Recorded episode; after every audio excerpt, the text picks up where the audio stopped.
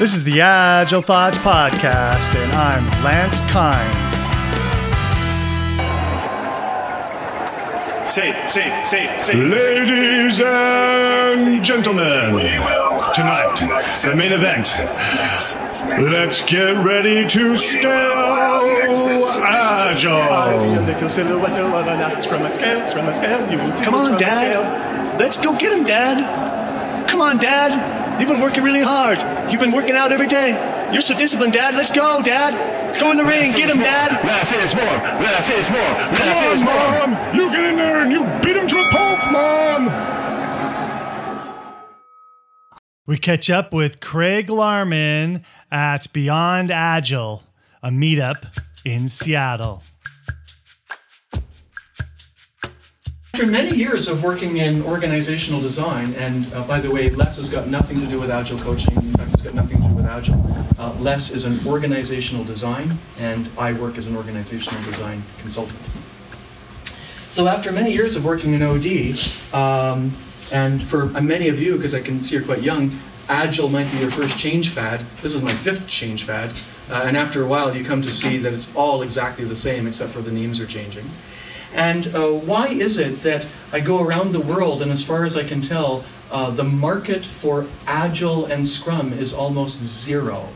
Speaking as one of the first CSTs and being doing this since 1995. And why does it seem to me like the market worldwide for Scrum and Agile is almost zero? The same thing with Lean and TQM and Six Sigma and all of the other change fads that I've seen. And I think I can boil it down to Larman's laws. When you get to be really old, you get the names of management laws after yourself. so, uh, why is there so much lean butt, scrum butt, Kanban butt, DevOps butt, any change idea butt? Like, for example, I've even now heard of people who talk about having a DevOps group. I've met the people who created the idea of DevOps. You know, like, uh, for example, Jez Humble,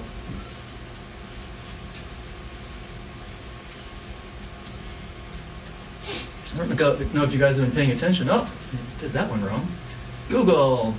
There's no such thing as a DevOps group. So one of the one of the founders of the field of DevOps. Uh, the idea from the people who created the idea of DevOps is that you eliminate the operations group it's not working together. Sometimes it's misrepresented like that. Uh, the people who created the idea were saying you delete the operations group. Uh, the, those people join the regular development teams, they start to learn how to program, and the developers do the operations. That's what was originally meant. Now, uh, how that got distorted into the completely opposite idea of a separate group with a new name, where does this come from, etc., etc. Um, and one reason is, I think, what we can call Larman's laws of organizational behavior. Law number one organizations are implicitly optimized to avoid changing the status quo middle and first level manager and specialist positions and power structures. So, this is an implicit optimization. You're not going to find a plaque on the wall that says, We're for the status quo. But if you actually cut through the bullshit and you actually look at organizational behavior and structures, you can see in the presence of change initiatives that there's a huge amount of activity to self preserve manager and specialist positions and the groups thereof. Number two, as a corollary to one, any change initiative will be reduced to overloading or redefining the new terminology to mean basically the same as status quo. and if that's not crystal clear to you, you're not paying attention. Number three, as a corollary to one, any change initiative will be derided as purist, theoretical, religious, and needing pragmatic customization for local concerns, which deflects from addressing weaknesses in manager specialist status quo. This is a this is a, a trick. If it's the first time you've seen that, you get lost in it. But after you've seen it 40 or 50 times over 40 years, you, you start to see the pattern. And the pattern is a variation of there's some manager uh, who wants to self preserve the position. Like, oh, you couldn't possibly mean that Scrum actually means the complete elimination of PMO and the entire concept of projects and pro- project managers, could you? No, that would be a purist uh, definition of Scrum. So, so then right away you see we're deflecting from the fact that I don't want to uh, give up my self-preservation of my position, and we're now shifting it to like look over there instead of don't look at me holding on, clinging to these positions and, and power structures. Uh, so whenever you hear the change criticized rather than uh, the person who's doing the criticism, you can almost always guess that there's some threat uh, to their position. And uh, number four, as a corollary to one, if after changing the change, after changing the change, some managers and single specialists unfortunately are still displaced because they couldn't thoroughly kill the change, they become coaches, trainers for the change, reinforcing number two and number three. And uh, if this is your first change fad, pay attention, you will see this play out. And then in seven or 10 years, there'll be the blue pants management change fad, and you'll see all the same things playing out again, but just with different terminology. And in 20 or 30 years, organizations will be exactly the same they are today, as dysfunctional, as wasteful, with much overhead of single function, uh, limited groups, self preserving uh, overhead positions, because the root causes uh, are never being actually addressed. We talk about it as, oh, it's a culture change. And you can quickly spot someone with very limited experience if you think you can change culture uh, or mindset culture and mindset are outcomes of the organizational system. So uh, that's really trivial to understand if you actually look at it closely.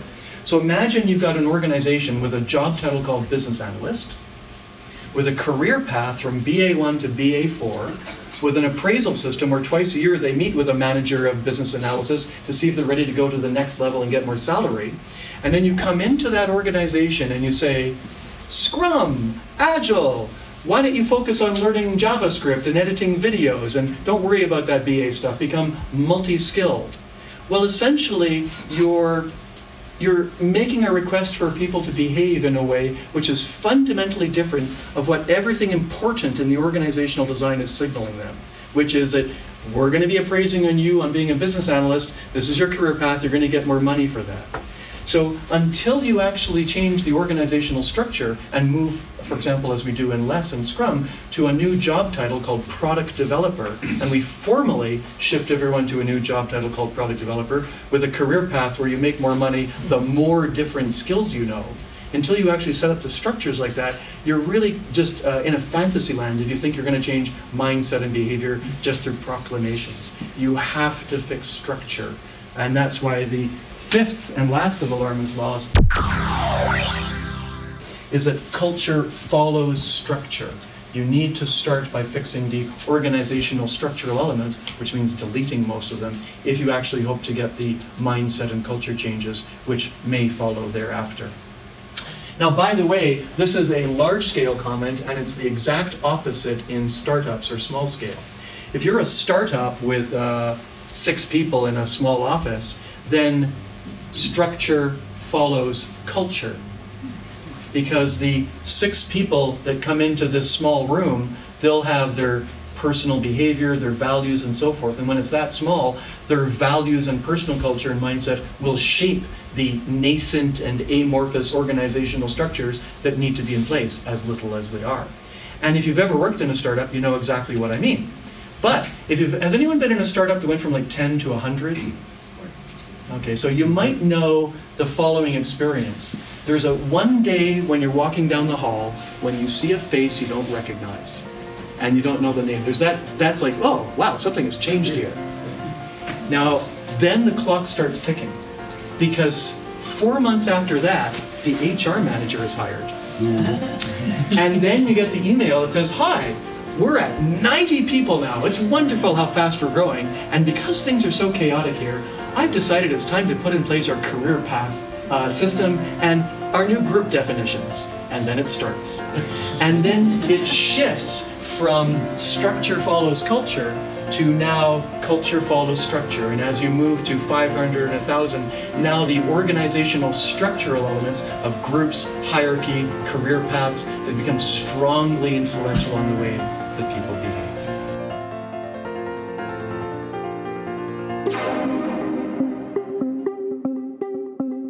Agile Grande teaches you systems thinking through dramatic storytelling, such as Carter takes a job to improve a logistics company's adaptability, but efforts to scale agile practices are being blocked by Mr. Chernesky, a vice president who's organized the company into siloed pigeonholes in order to secretly make millions with a dark web shipping service. Carter's life is in danger. He goes underground, and a spy agency hunts for him. When Carter uses systems thinking, systems modeling, and organizational change to save his company and his life, you get to learn how to apply that to your organization as well. Get your free copy of Agile Grande at leanpub.com.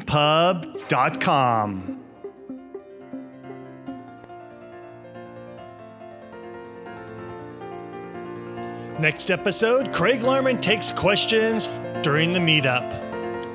How do you convince clients to pay you to dissolve them?